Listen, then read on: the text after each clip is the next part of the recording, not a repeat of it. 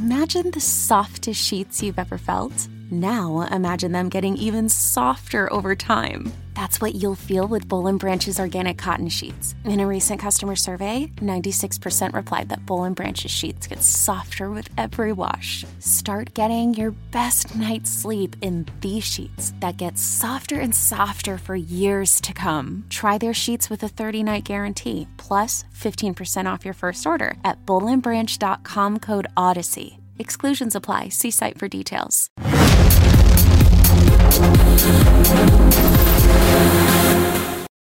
Welcome to season two, episode 76 of Comic Book Nation, the official podcast of comicbook.com.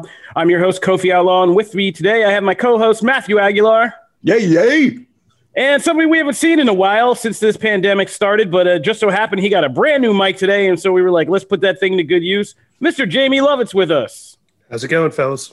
And if uh, if you're just getting into the show these days, you haven't seen Jamie. He was on a lot in season one, but um, he is our like weekend editor. He also is our resident Star Trek guru and one of our comic gurus, which was appropriate for today's episode because Star Trek Discovery season three has just dropped, and uh, me and Jamie are gonna gonna get into that because we are, I guess, the two Star Trek guys around here. So we got to talk about and represent for Star Trek on the on the excellent uh, CBS All Access uh, that is just coming back again, like I said.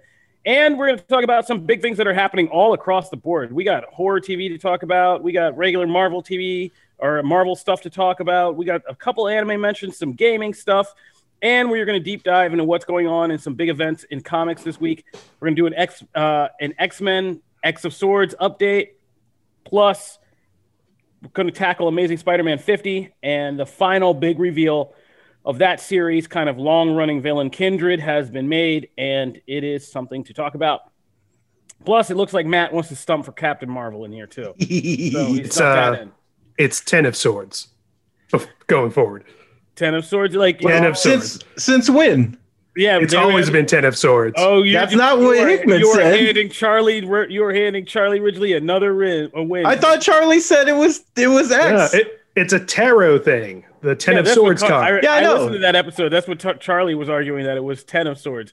At this point, I don't care. I call it X. I call it ten because it works out every way. That's that's the genius of Hickman. Because I mean, X is like a swords clashing. It's X Men. You know, I mean, it's it's it's a lot of stuff. So stands for the same thing as the X and XFL is yeah. what it is. Yeah. So here we go. We're going to talk about this Marvel X Men X Men event, something of sorts that we will get into the latest chapters of, uh, and like I said, Captain Marvel. So let's start at the top.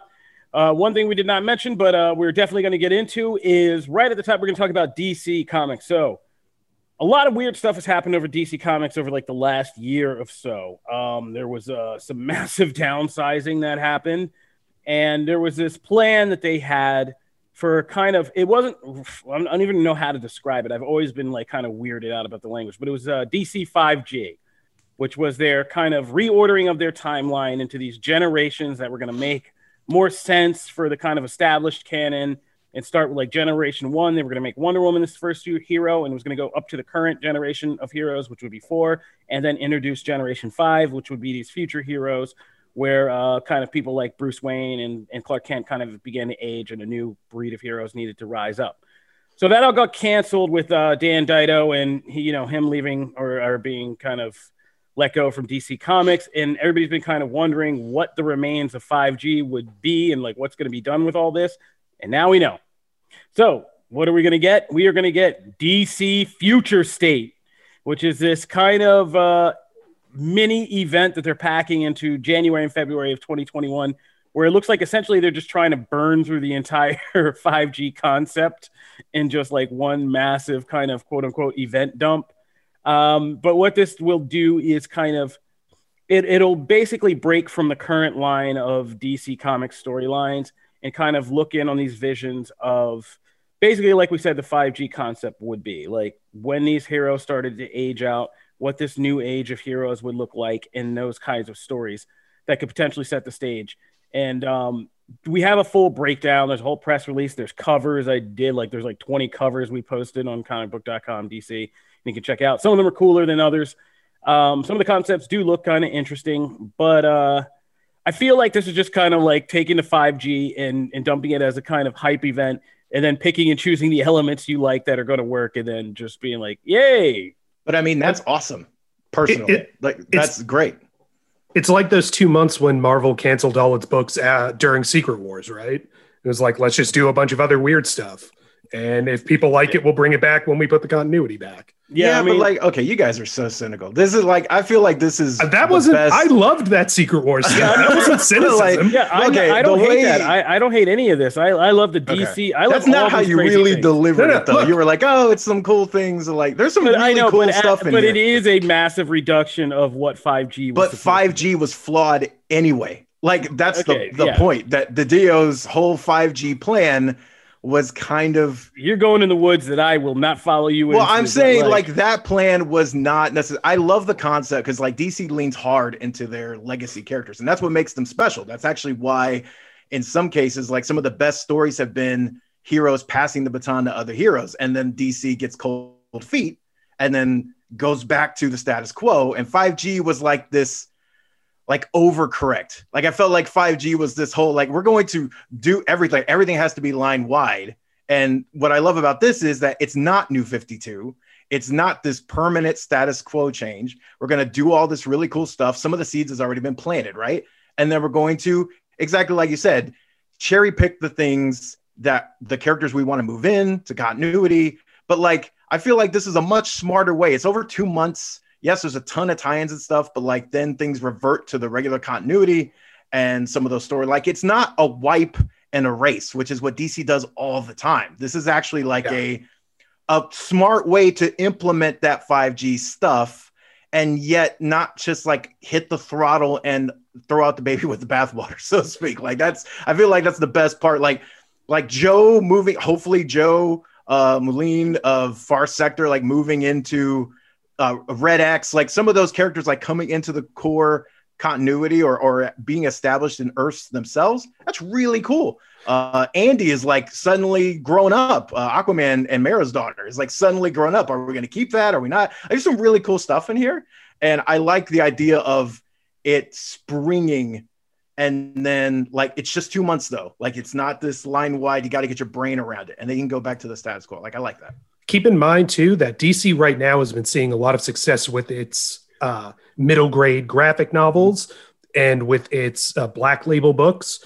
Uh, the book market is very big right now, and so by doing this as this kind of self-contained event, it'll be two months in the direct market, but it's in theory a kind of self-contained stories that they can then put into book markets to kind of double dip. So it makes marketing sense.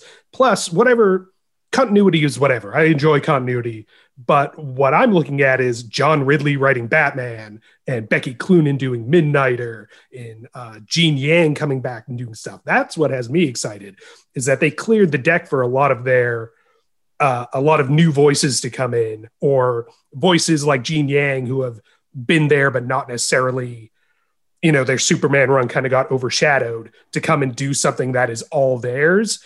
And that to me is very exciting yeah, their middle grade stuff has been some of the best stuff they've been putting out in like mm-hmm. over the last two years. So yeah, definitely, and their graphic, just graphic novels in general. I like the creative aspect, but I like to be balanced, so I keep a cynical thing. And like, I just want to call this what this is because to me, this is kind of like making the best situation out of a lot of muddled mess you have. I feel like this is also we haven't gotten into it, but this is going to be what they're now doing is spinning this 5G concept into being kind of the outcome of whatever happens in Dark Knight death metal. So mm-hmm. I feel like this metal stuff has become a muddled mess with the multiverse and all this crazy crap.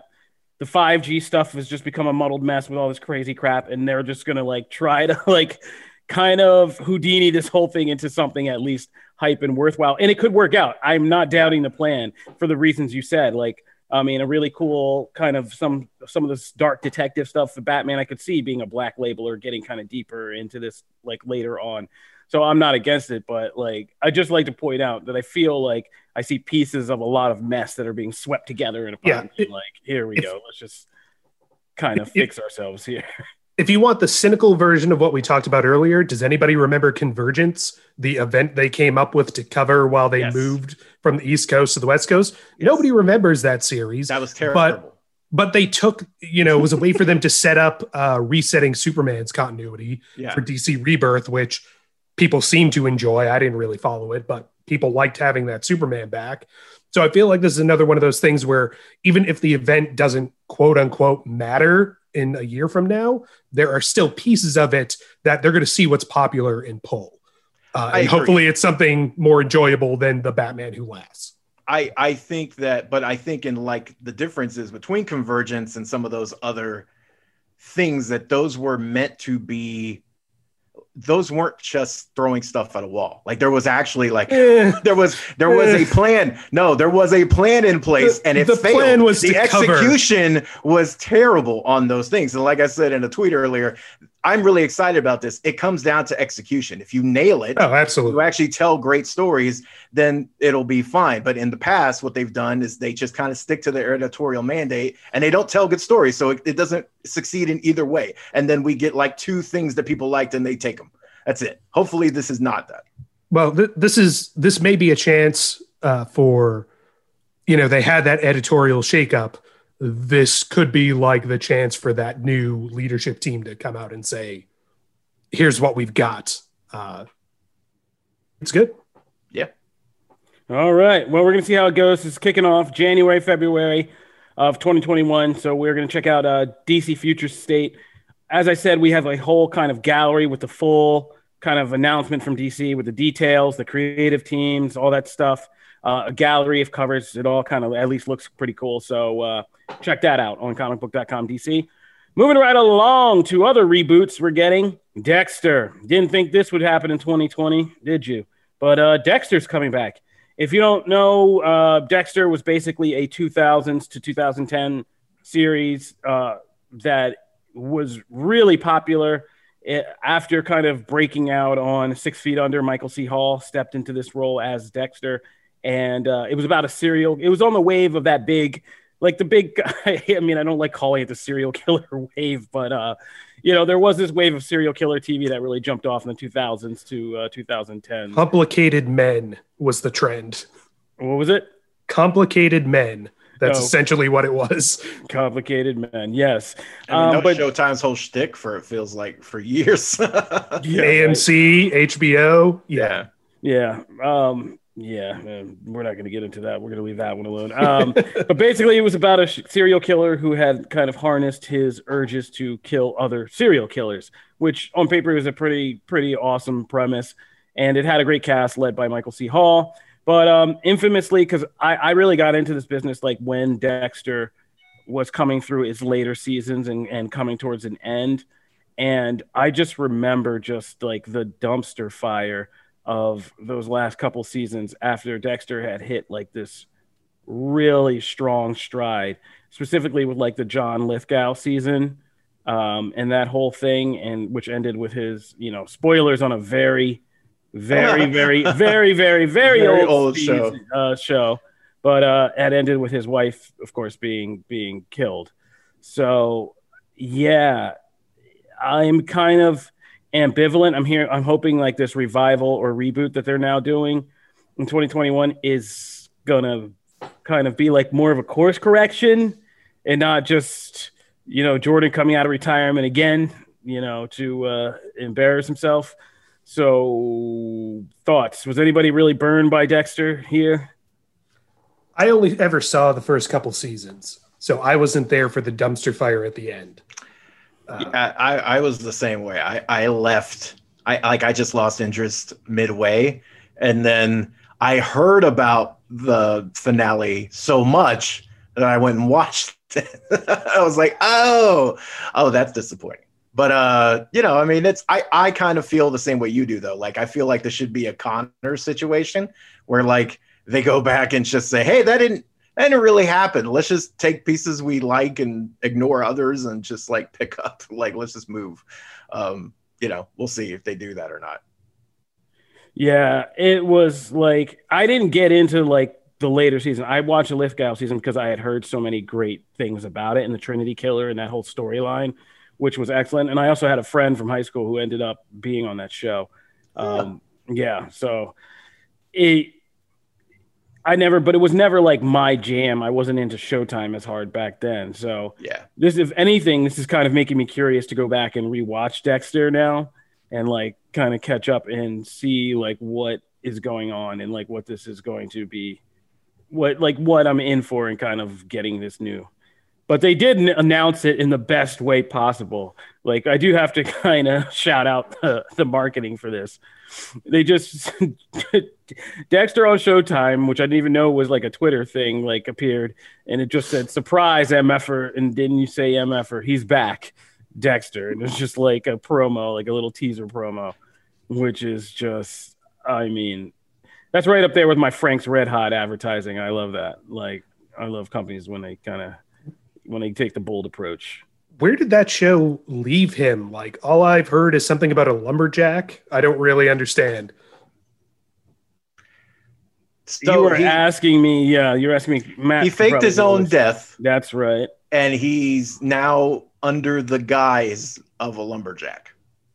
And it was, you know, it was just like people either expected ma- like major ramifications or him to die, right? Like there was some, there was kind of some, and then for it to just kind of feel like, oh no, he's just, he just, he just leaves and he's just out there, and it, it didn't feel like there was a resolution to anything either way, whether either side of the extreme, whether you wanted him to die or whether you wanted him to keep killing, it just felt like it felt like a mid-season finale, not a hmm. series mm. finale, is what m- most people seem to feel. So Interesting.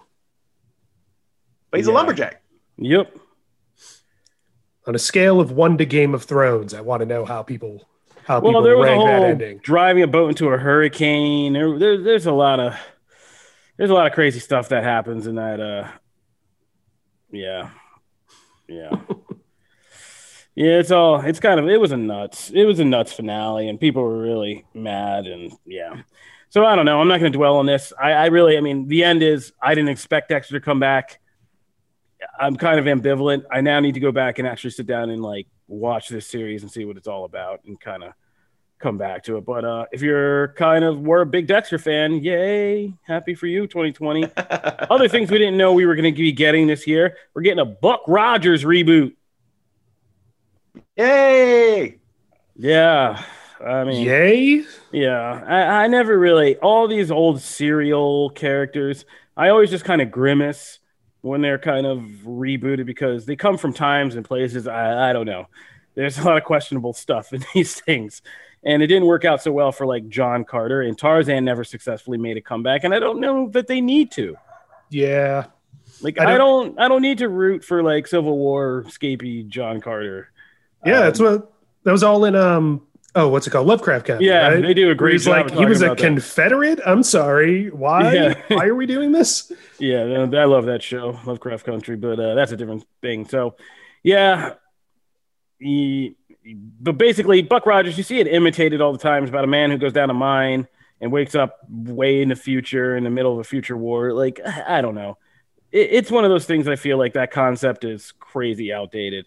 Uh, there's so many ways that could go wrong I, I mean, but I guess it's at legendary, so I guess you could also get it kind of right. I am not sure. Uh, unless anybody has any strong feelings about Buck Rogers, I'm not going to dwell on that. Uh, I'm going to move right along. We're also getting a reboot of uh, I Know What You Did Last Summer and coming to our new hero, which is Amazon Prime. We've been talking about how Amazon Prime is like quietly creeping up and really kind of going for the gold as the streaming kind of king, especially with some original series.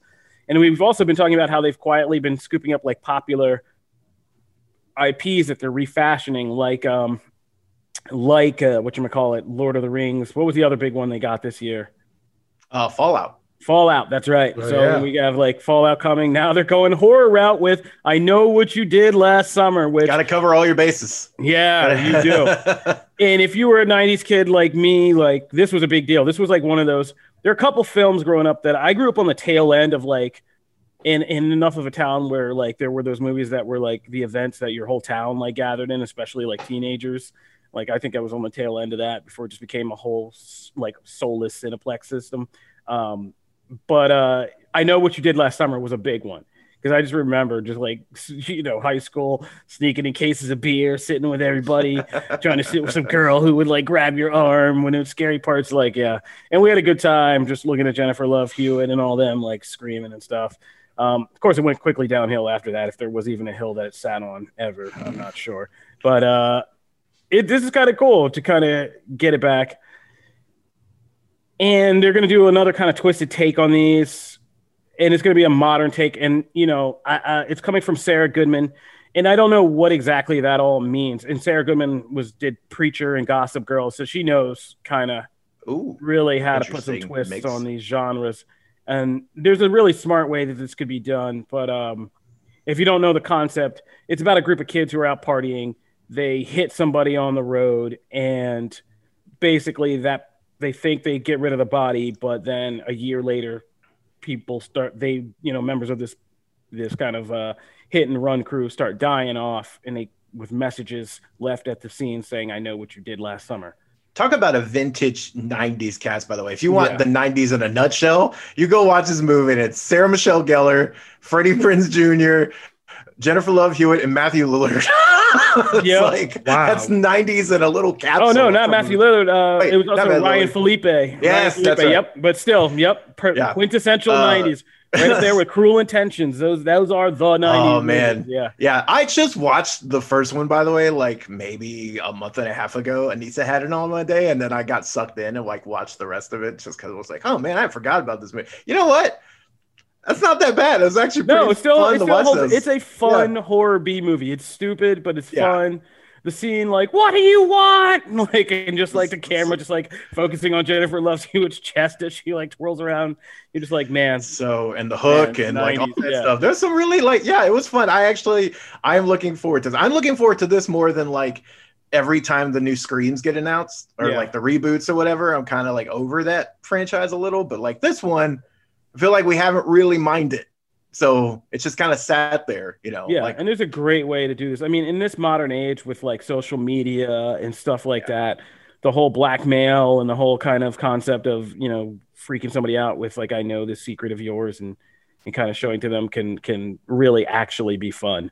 Like you could do scenes with people on their cell phones and then have them get killed because the killer's like right there. There's a lot of stuff to do, um, and there's a lot of ways to spin it because the old old creepy guy with the hook and the fisherman like you can spin that into an actual kind of more fun reveal about like an and mystery that could sustain a series. Yeah. so about deepening about who this person was with their connections to people in town like what's going on here and all that stuff and what maybe what this person's death does like and kind of catalyze it. So looking forward to this actually. Who um, knew that on a on the podcast that has the dexter revival that this would be the thing that excited the comic book nation crew. Hey man, we like what we like. We like what we like. that's that's okay. Um, all right, we're gonna stop for a minute after our TV reboot. Uh, pull some, pay some bills. Come back. We're gonna talk a little bit more about what's going on Marvel Comics, gaming, and review Star Trek Discovery season three. So stay tuned for all of that.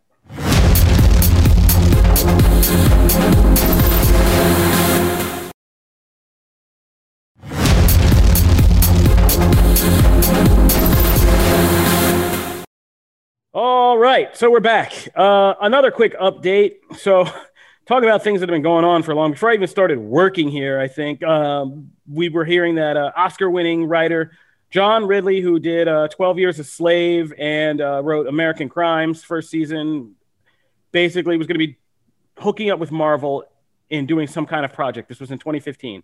We didn't know if it was going to be movies, TV, a little bit of both, multiple things.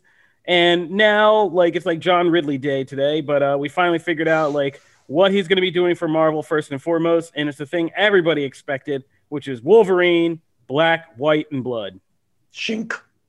Yeah. So uh, John Ridley will be joining Wolverine, black, white, and blood in uh, issue number three, which we'll see Wolverine going back to Japan and facing Silver Samurai, which, you know, it sounds like a cool, it sounds like the Wolverine basically in a lot of ways, but uh, with John Ridley writing it, which could be uh, really cool. So um, I just thought I'd mention that because that was just very cathartic for me to finally figure out what the hell Marvel is doing with John Ridley. because it's been like every couple of like years I have to do one article that's like John Ridley gives an update on Marvel things. They'd be like, uh, and and that was like the article. It's starting to, uh, yeah, it's starting to be up there with like Expendables four and Yeah. uh, n- until recently National Treasure three. Yeah, It's right. like yeah, those stories that I feel like I've written since I got to comic book. Um, I've been Yeah, I- I, have been doing this like since the days when we were thinking John Ridley was making the the the Agents of Shield third spinoff Oh, that God. wasn't like uh what you call it Mockingbird and uh what you call and uh Most Wanted. Most Wanted.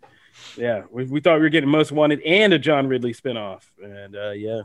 Also, So- I think the anthology format is just the simply the best format for Wolverine. Like period. Oh yeah, Yeah. oh yeah. I mean, just like one shot stories about Wolverine that are kind of like deep and stuff, are they're the best, man.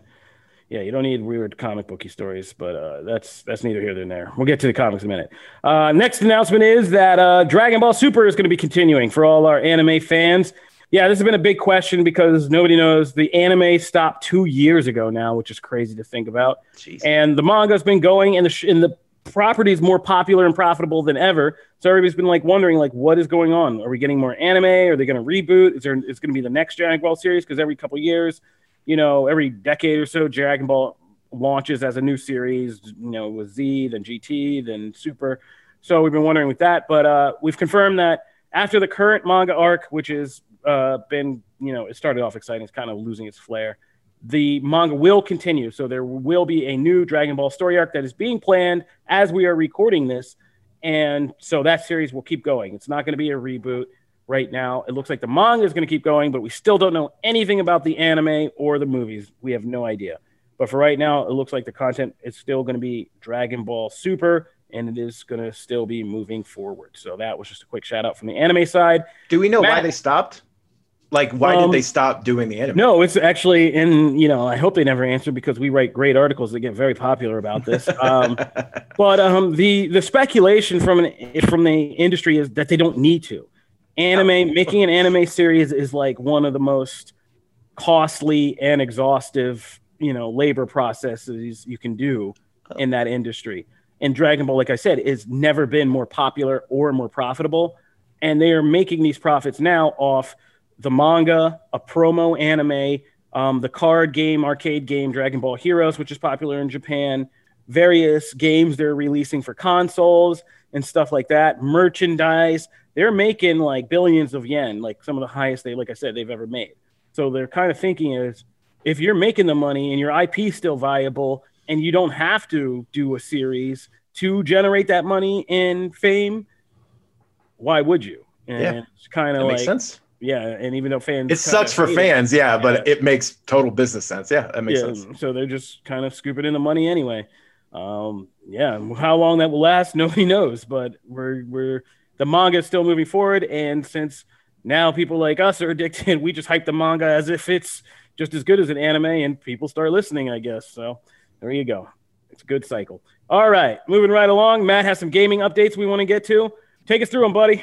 All right. So uh, the big one was the new state of play, which uh, we got to see the PS5 UI. Uh, so, I mean, for those who have been on the PS4, uh, the UI has been a little like some people love it, some people hate it, some people prefer.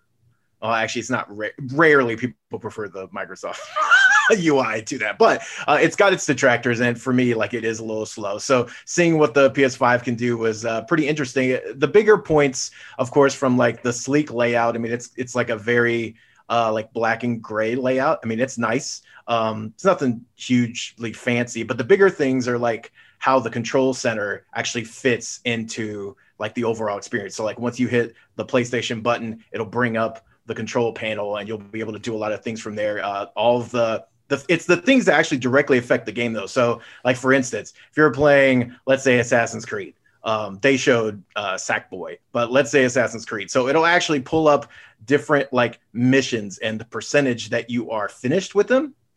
Like within like the PlayStation pulls that up. So it's like, hey, you're on this mission in the game you're playing. Here's how much you've completed, and then it'll like estimate like how much time you have to complete that, and then it'll like recommend different things like within the game. So like it's it's really kind of a seamless experience. It'll also actually provide help. So if uh, one of the cool things they showed was like um, without having to like leave the PlayStation to like go Google, hey, how do I get through this particular sequence or level, you can actually like you can do that within the PlayStation. It'll pull up a video that you can then like sit side by side, kind of like letterboxed, and then be playing as you're watching it all on the same screen. So like you're doing it all within the interface, which is actually which is actually kind of cool. Um, they also uh, talked about some of the chat functions and how now you won't have to like. It feels like in the PS4 you have to to do anything. You have to go through like three screens, or you have to just like go out to the main screen. And it's almost easier to just go out to the main screen, like hit the top thing and go over like the old fashioned way. It's kind of easier to do that and not as quick. Here, it's pretty seamless. Like you'll be able to like as soon as you get an invite to chat. You'll just hit the button there. It automatically takes you to chat. You don't have to exit back out. So there's a lot of like, you know, um, quality of life things and speed up things that should like make the experience better. So like that's that was kind of the the bigger takeaways from that. You can actually see on uh, on comicbook.com. Of course, we have the full video that like walks you through the entire thing. Uh, it's worth watching, especially if you're kind of you know on the fence for things. Um, the other big thing is, of course, okay. So when we got the tease that there was a third Spider-Man character in Miles Morales, everyone like flipped.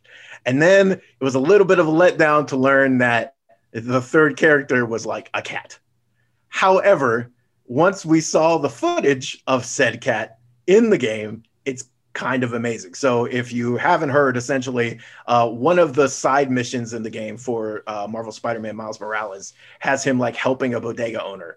And so there's like video where you can watch kind of the side quest play out, and you'll go tackle a few things for him. And you're trying to find his cat, who, by the way, is named Spider-Man. So that's awesome. So then once you find the cat and you bring him back, you unlock a costume that is essentially really like a hoodie with like the Spider-Man mask and it's just a couple of changes. But the biggest thing is that it has a backpack and in the backpack is the cat who has a Spider-Man mask on over like half his head, right? And so the cat like pops out of the backpack, which is like fun, but like, okay, that's it's like a mild visual thing. However, when you're playing in that costume, the cat actually like in combat pops out of the backpack and like attacks people that you are attacking. It's ridiculous and it's like not like going to sway anyone to like buying buying a console or anything. But upon I was let down when I first like heard the revelation that it was a cat. And then upon seeing it and like it's so ridiculous and adorable that I love it. So that is definitely something you want to check out. That is a costume I imagine we'll be seeing a lot of videos of uh, when that game actually releases. Uh, final thing is you can actually go to comicbook.com to check out all of our uh, deep dive impressions on Assassin's Creed Valhalla. You can also, they released like a full developer walkthrough where they walk through raids and a bunch of different story missions. I want to say it is flitting. I thought it was flighting at first, but I believe they pronounced it flitting, uh, which is the like Viking rap battle that you can do within the game. So it's essentially like you you have a, a choice, a couple different choices to pick of insults to throw at the other person, and then they come back at you, and it's this whole like back and forth rap battle thing. Um, they showed some of that off. They showed some of the dice game stuff. The raids look really fun and uh, the system is like greatly expanded you'll still be sailing uh, like you were in odyssey but a lot of those things that we love in odyssey are coming back but they did tweak some stuff. So like one of the biggest things is the modern day storyline uh, in odyssey and origins uh, has involved layla hassan. And typically what happens in assassin's creed games is that all of a sudden for whatever reason you're taken out of the animus and you're thrown to the modern day. And so then you do like a sequence and then you go back into the animus. Here they want to kind of change that up and make it more organic. So like as um Eivor you're going to find different uh like artifacts and things within the world that will like let you you're staying in the animus but then you'll do things as layla and it will have implications on the modern day story. And so it's but it's all within the animus and you're not really like separating them. It's supposed to be a lot more organic. You can do them if you some of them if you want, others you don't have to, but it'll all flesh out the overall story. So that's really that's really cool, and I think that's uh, something that fans have wanted from the modern day for a while. Also, they said it will conclude her modern day story. Uh, not the overall modern day story, but Layla's specifically, which has actually been really good over the last couple games. So, lots of stuff you can check out on comicbook.com if you want more info. But that is gaming. All right. Thanks, Matt. Moving right along, that's our news flash. Let's get into our deep dive today. We are going to be talking about Star Trek Discovery Season 3. Feels like, wow, I mean, Jamie Lovett, it feels like it's been, a, it was like a whole other world when we last left Star Trek Discovery. Uh, I feel yeah. like we were in a different timeline, let alone the Discovery characters.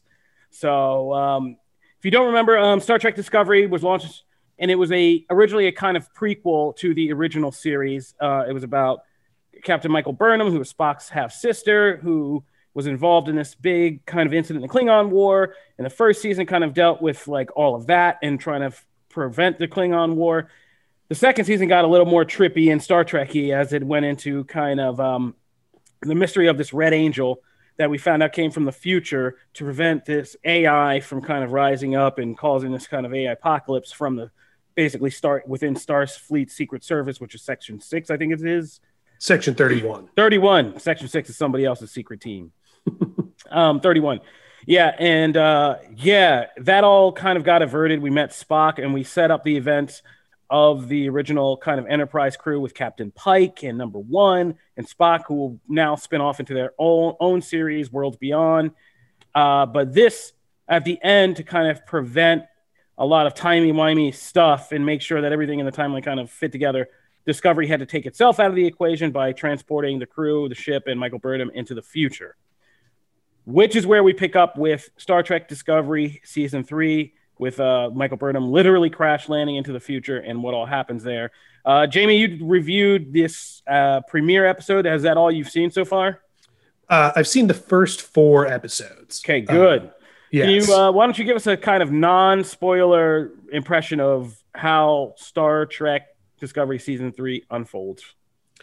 Uh, so, as you see, if you watch the first episode, uh, Michael does not come out alongside the Discovery. So, at the very beginning, she and the Discovery are trying to find each other.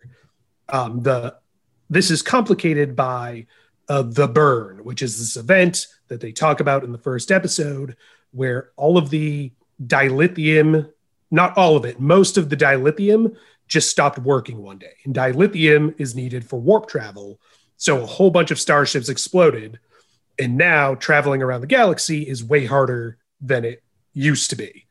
Uh, and what this does is essentially it turns the galaxy into the Wild West again. The Federation has essentially faded away because it couldn't maintain control over this vast spread of space that it used to uh, have members throughout because if you can't go to warp travel, you can barely get out of the solar system, never mind to Vulcan or wherever else you're looking to go.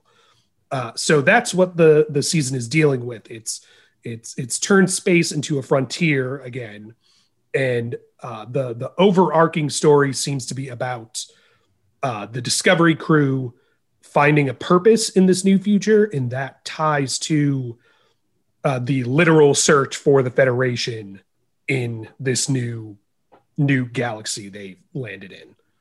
Um, so yeah, it, it's really uh, it's really interesting. It makes the Star Trek feel a lot more dangerous than it has, especially during like the next gen era. Uh, it, it's almost kind of a callback to the original series where Gene Roddenberry's original pitch was wagon train to the stars. So sci-fi western, and and this has a little bit of that spirit in it as well. Uh, I think it's very good and I think it's very interesting. Uh, yeah, I think it's also very relevant. Uh, you know, we're living in an era where fossil fuels are being whittled away, and suddenly the most common fuel for space travel disappears from the Star Trek universe. Uh, I feel like the writers knew what they were doing with that setup. All right. So I've seen the first episode and I could say that I agree to with what Jamie's saying in terms of what this kind of narrative premise does for the entire premise of this Star Trek story, in the sense that you are now back in a universe. I mean, Star Trek's kind of excitement was the or, or kind of what can make it mundane is that there is so much technology and kind of things that are, are, are handled with ease. There's always like some sciencey, wyanty like explanation for for how you can get around everything, and this does present more of a, a wild west it's kind of it's not it's the good part of like the Han Solo Star Warsy feel without copying that. Uh, in the sense that this first episode, you know, Sonequa Martin Green's character meets this guy who's a more experienced kind of hustler in this uh, world. Cleveland Booker is his name, David Ajala, who's a great actor. Um, and basically, he's the, like a Han Solo type, and and has to kind of run her through the ropes of basically how to survive in in this thing where she has all these like has no frame of reference for how to behave and is so like a fish out of water because she is from the Federation in this order in this kind of science, like, you know, in this logical, science based kind of world that has completely fallen apart. Um, and so this first episode is exciting because it is, it is very high noon Western in space. It is like some kind of prospector who meets this like weirder and they have to go into town and face other kind of outlaws and things like that and, and go on this epic shootout but they do it in a creative way and there's some creative changes with like instead of like teleporters everybody has these like personal teleporters. And so they're kind of doing this chase sequence that's over teleporting and trying to get away. It's kind of rick and morty-ish um, in a kind of cool way. Um, yeah but it, it, forces kind of new elements out of the characters and introduces kind of cool things. And there is this uncertainty and unknownness to the universe which ironically star trek is supposed to be about discovery but because the mythos has been just so mined and explored and explained like it's hard to go anywhere in the universe anymore and feel like you're you're going somewhere new because everything has to call back to this race or this quadrant or that thing. And this is kind of completely like literally new figuratively figuratively and literally new space. Um, so i'm hoping like i hope the discovery the reunite because i've seen the seasonal trailer and we know michael burnham gets back and they start this new mission. I want to get to that because that i hope doesn't get drawn out too long because them the Discovery crew, what I like is they're not on this like desperate mission to get back to the past. It's yeah. like, oh, we're in the future now, so now we're the future Star Trek show. Like, yeah. we're the prequel show, now we're the future show, and it's like that's an exciting premise because we've we're we've not done that yet. Like, we've not been here yet, um, and there are interesting questions about the causality of what led to this and what happens and how it can tie back to some of these other series from Star Trek uh, that that are on, also on CBS, namely Picard and even Worlds Beyond in some ways. So it already did with um, it's Strange New World. By the Strange way, World Beyond, thank you. World Beyond is the Walking Dead. Walking show. Dead. Oh, God, Your favorite Walking Dead two. show. Yeah, don't confuse those um, two. But you were talking about tiebacks. Uh, I thought it was interesting. They they perfect purposely sent them just far enough in the future to skip all the time travel stuff from Star Trek Enterprise, and then made that line about how they're uh, they destroyed and outlawed all the time travel stuff. So that is now literally just entirely off the table uh, without messing up any of the continuity that came before it, which yeah. I thought was very clever. But yeah, this is the first time since, you know, Next Generation took place 100 years after the original series. And everything since then, except for Enterprise, which was a prequel, has been pretty much just building on Next Generation. Now we're jumping almost a thousand years in the future this is so this is the first time since next gen really that we have the chance to develop this entirely new era of the Star Trek universe. Uh, so yeah, I think that's really exciting, and I'm interested to see what they do with it. And I think it is finally modern Star Trek kind of finding this ground where they've been struggling to do something that is modern, more complicated, even more edgy on streaming, and appease fans that want that Roddenberry light of hope in the universe kind of thing. And what this premise does is set up a challenge that I mean it's a challenge, but it can be met of once again kind of taking the chaos of the real world now and the division and all that stuff and using Starfleet as the metaphor it was supposed to be of brightness, hope, unification, and all that stuff, and literally building that up again in front of us uh, on this kind of chaotic real world, or kind of it's in the future, but it's of course meant to mirror the chaoticness and division of the world we live in now, the cat, the unrestrained capitalism, all this stuff you're already beginning to see, like everybody just looking out for themselves and like all this kind of mentality. So um, it's kind of a good, just a Star Trek reminder in a way of the core principles of the series. If and it, it's some heavy lifting, they got to pull it off, but it's possible. So I'm kind of excited excited to see how that goes, and to just write about and look into like an entire mythology of what Star Trek's future looks like. So um, happy to have Discovery back, definitely. For sure. That sounds oh, awesome. Yeah, yeah, man, you should watch the show, dude. This you would I'm love not, this series. Like, I'm not I, the biggest Star Trek person. Like, I just never have. But like, that sounds so cool. That Discovery cool. is for people who didn't necessarily get into Star Trek. Okay. It is like Star Trek for the people yeah. who didn't feel necessarily. Like I say, got, there's Um, Burnham's friend. It's been so long since I've watched the season two. Um, but uh, like yeah, Tilly. There's so many characters I know you would love on this thing. You would love characters like Tilly, Saru, oh, yeah. like all all of these people. Like the kind of comedic, kind of cute stuff. You you'd love that stuff. Can I say uh, I I also love that they seem to be comfortable enough to have some fun with these characters now. That yeah. sequence of of uh, Burnham uh, getting shot with the stuff that makes her high is yeah. just was I, I, love that scene. That whole sequence. I think Sonequa Martin Green. Yeah, there's a lot uh, of things, is fantastic in that role doing that. There's a lot that I like about the season three on the technical level. First of all, they got a budget. I was just like, from that first sequence oh, when she put yeah, it, I was like, oh, look at Star Trek Discovery's got some money now. Like, look at these effects. I was like, man, there's some extra space debris they got to put in. Like, yeah. Um, so all of that, the effects were great, and especially that big first sequence of her coming out. And like, yeah, they they obviously like trust the actors in the show a lot more now like it's not just the rig, they're not making them march through the rigidity of Star Trek. Like they let Sonequa Martin Green like have a scene like that where she's just like on some weird yeah. alien tr- future truth serum and doesn't know how to handle it, and she's like wonderful at acting. And yeah, same thing with um like what, what's his name like who was just really great. David Ajala just kind of like hamming it up and just having some fun and their banter and all of that like made this episode actually kind of really focused and fun on a, like a smaller level. So. Mm-hmm. I agree. Like, yeah, and I hope that continues because I mean, this cast has really settled in, and there are so many just great character actors on this. Like, like I said, Tilly's great. Um, Doug Jones, Doug so Jones good. as Saru has been like mm-hmm. just like one of his best roles, and I always forget her name, but uh, I love the mechanic that they picked up in season two. And oh, uh, Jet Reno, played by uh, Tig Notaro. Yeah, she's amazing in the show. Also, mm-hmm. Anthony Rapp, of course. Like so, yeah. I hope they they just let that cast kind of breathe. And of course, Michelle Yeoh just is fantastic in this, and already looks like she, she's stealing. Scenes. She really eats up some scenes in this uh, these first few episodes. Yeah, so that's that's gonna be great. So yeah, on the excellent CBS All Access Star Trek Discovery. Like I said, I stump for this every time Star Trek comes around. But if you're not getting back in, get into Discovery, Picard like this stuff and it feels like it's all building into almost like slowly but inorganically like its own larger kind of universe that could one day even have big events and stuff so I'm kind of they said they got a plan until 2027 so get I on believe board. them. I believe them. All right that's Star Trek. We're gonna hop out of that and into comics. So this week's comics we're gonna uh, talk about we're gonna talk about uh, X of, or ten of swords or ten of swords. We'll go with ten of swords.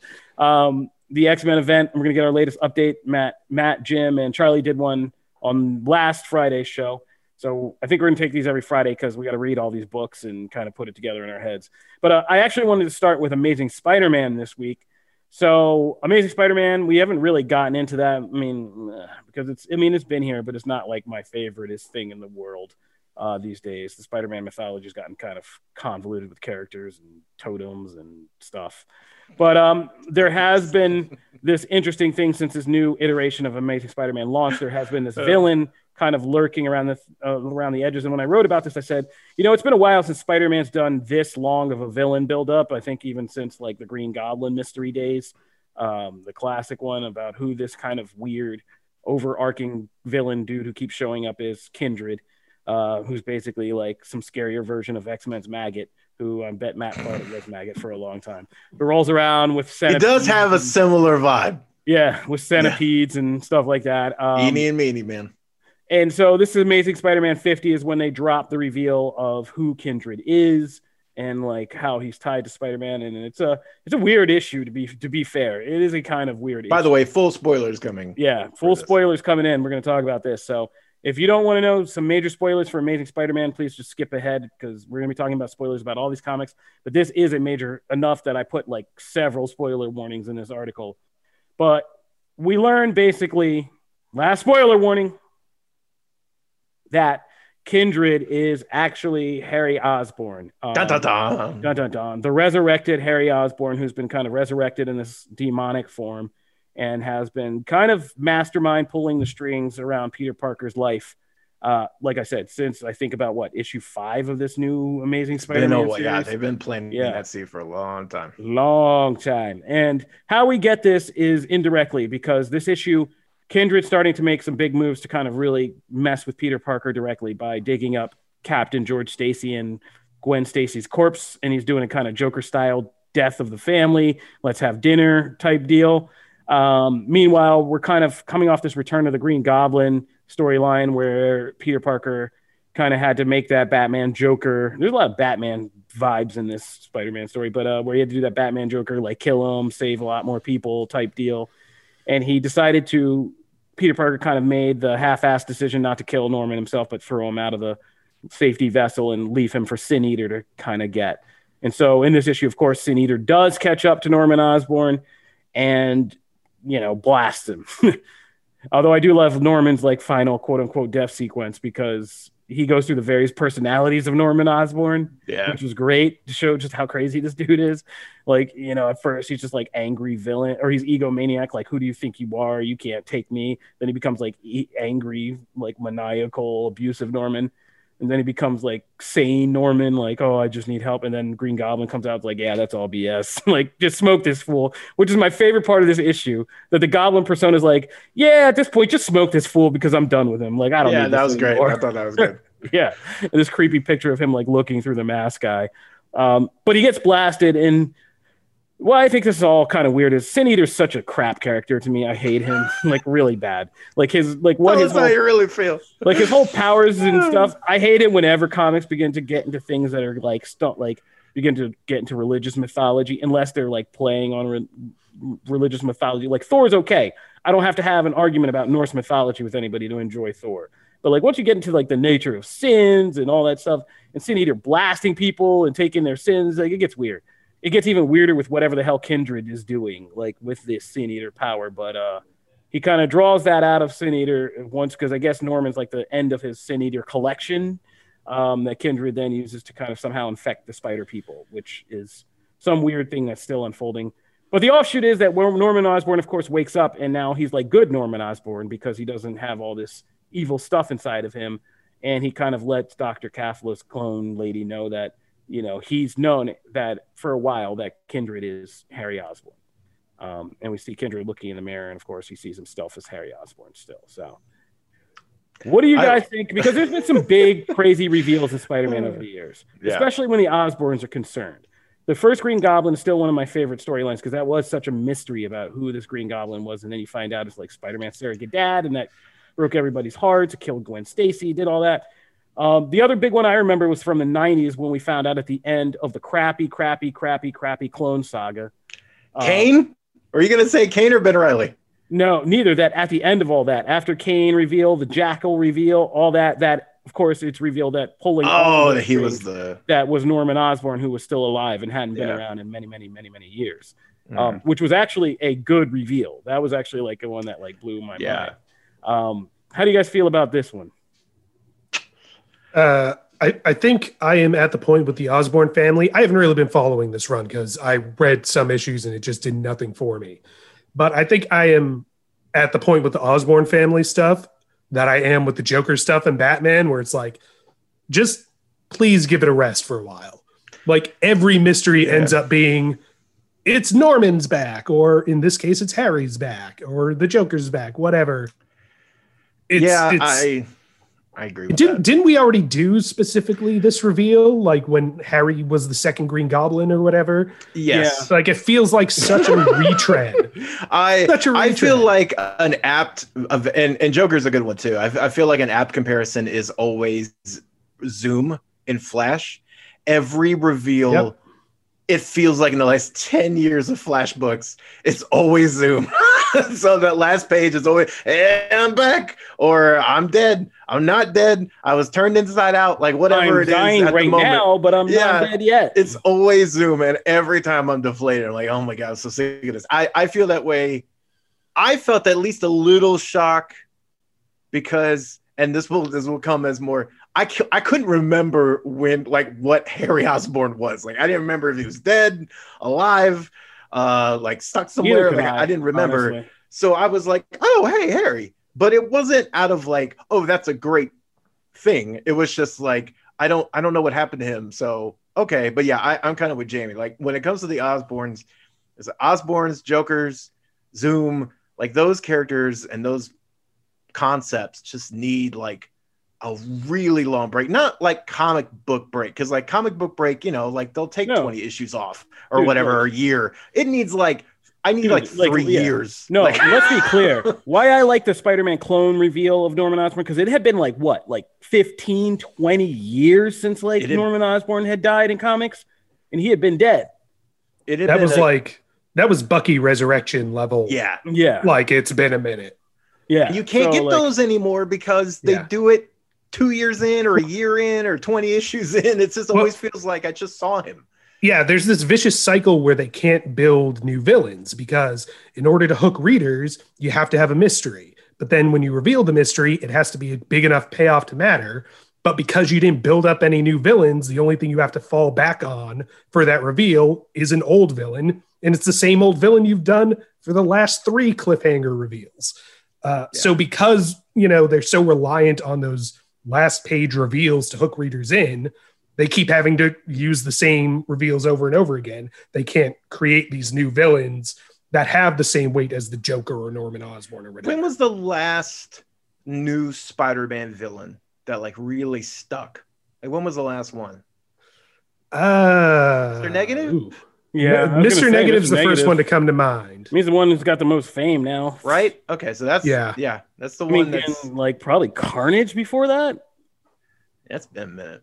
Uh, yeah, that was the 90s. That was a minute. Yeah, And, like, I will- I don't Superior count- Spider-Man. I don't know. It's like allies, I think like you know, uh Flash Thompson, Venom, I think comes to mind like that. Like that's relatively recent in comic book time anyway. But like but villains, it's it's been a while. Yeah, it, that character has some of the best villains ever, but I feel like that character is in desperate need of a new threat because yeah, I'm, I'm really Flash too. Flash, please, for the love of Lord, give Flash a new villain. I'm so tired of the rogues and I am tired of Zoom.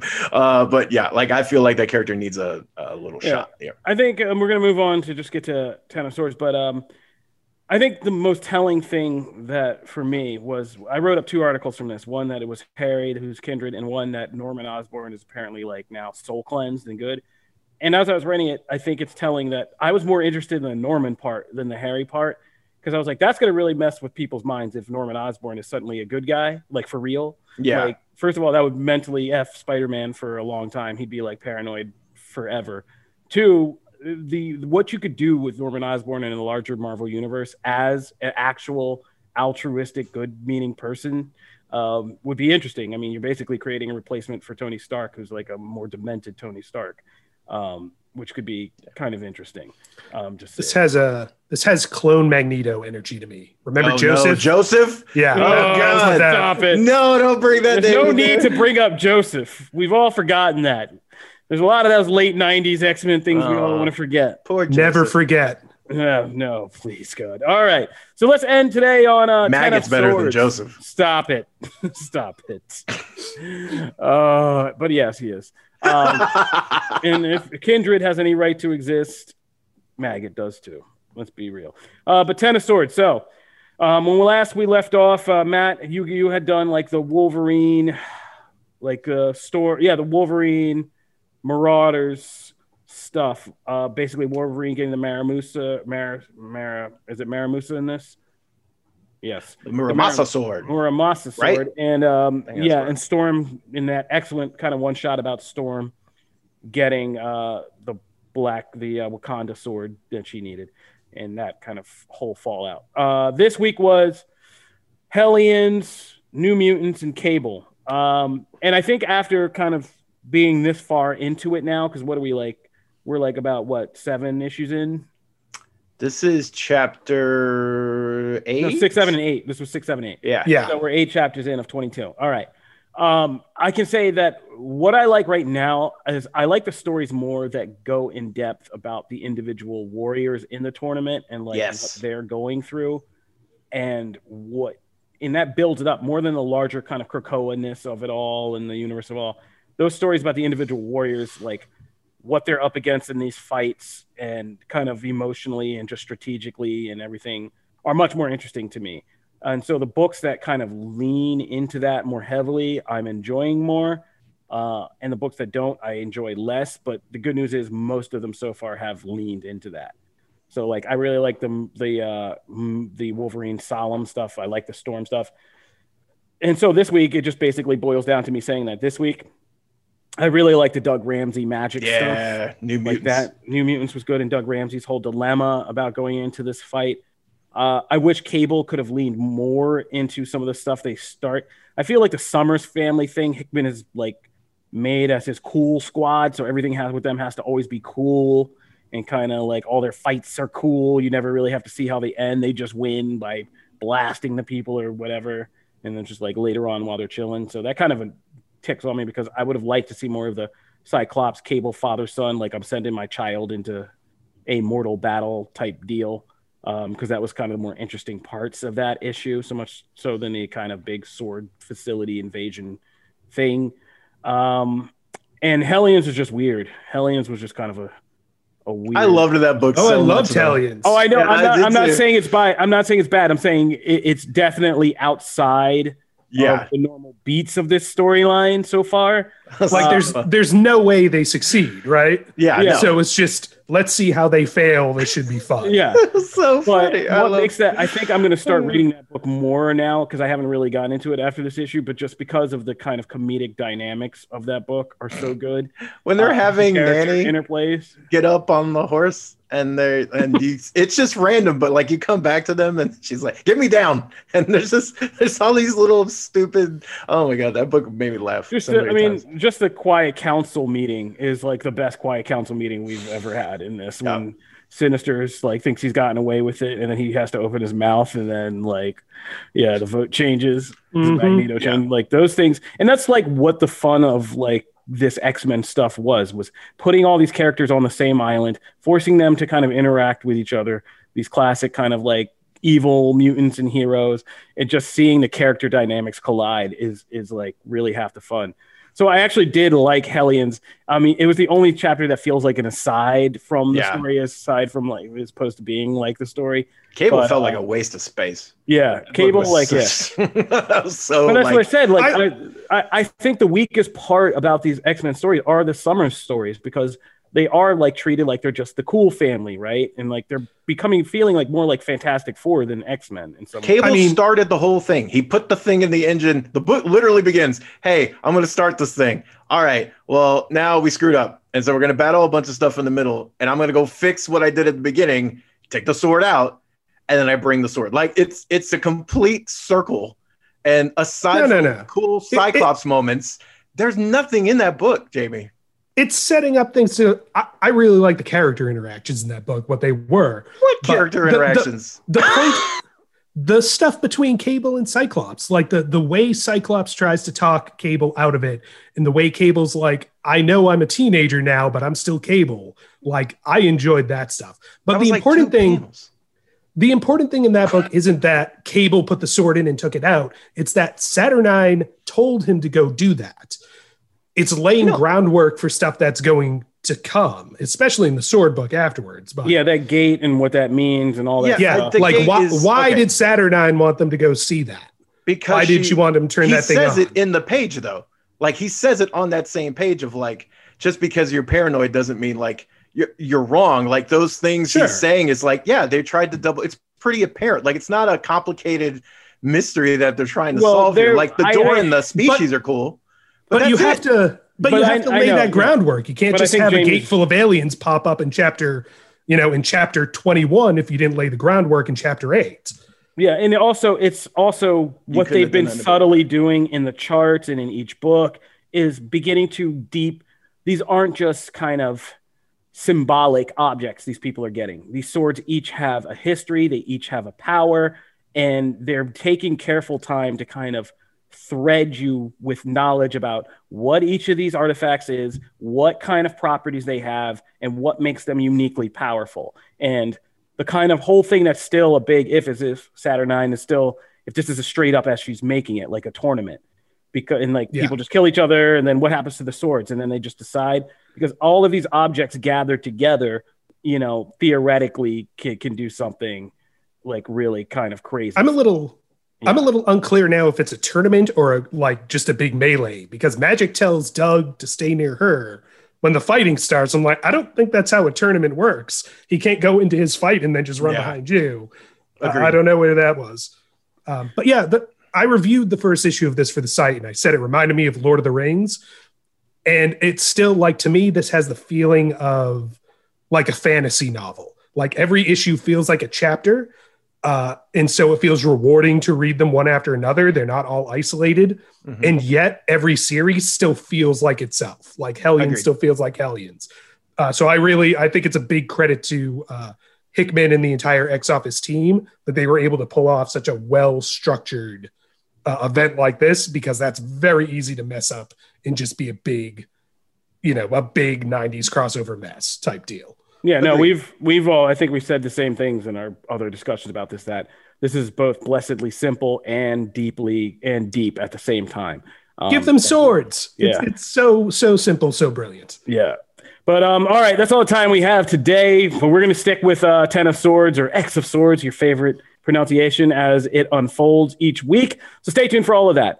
That'll do it for this episode of Comic Book Nation. We want to thank you guys for tuning in. So, all, as always, we put up new episodes every Wednesday and Friday on comicbook.com where you can listen in on the site or you can listen on your favorite podcast platforms. We're on Apple Podcasts, uh, iHeartRadio, Stitcher, Spotify, Google Podcasts, Google Playlists. You can tell smart home devices to fire up Comic Book Nation podcast.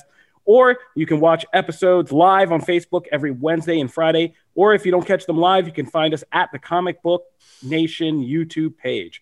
If you want to talk to us, select drop any topics, or just get into following the show, we now have the official at Comic Book Nation Twitter account that you can follow. You can follow us at the hashtag Comic Book Nation. You can find me at Kofi Outlaw. You can find me at Matt Aguilar CB. You can find me at Jamie Lovett.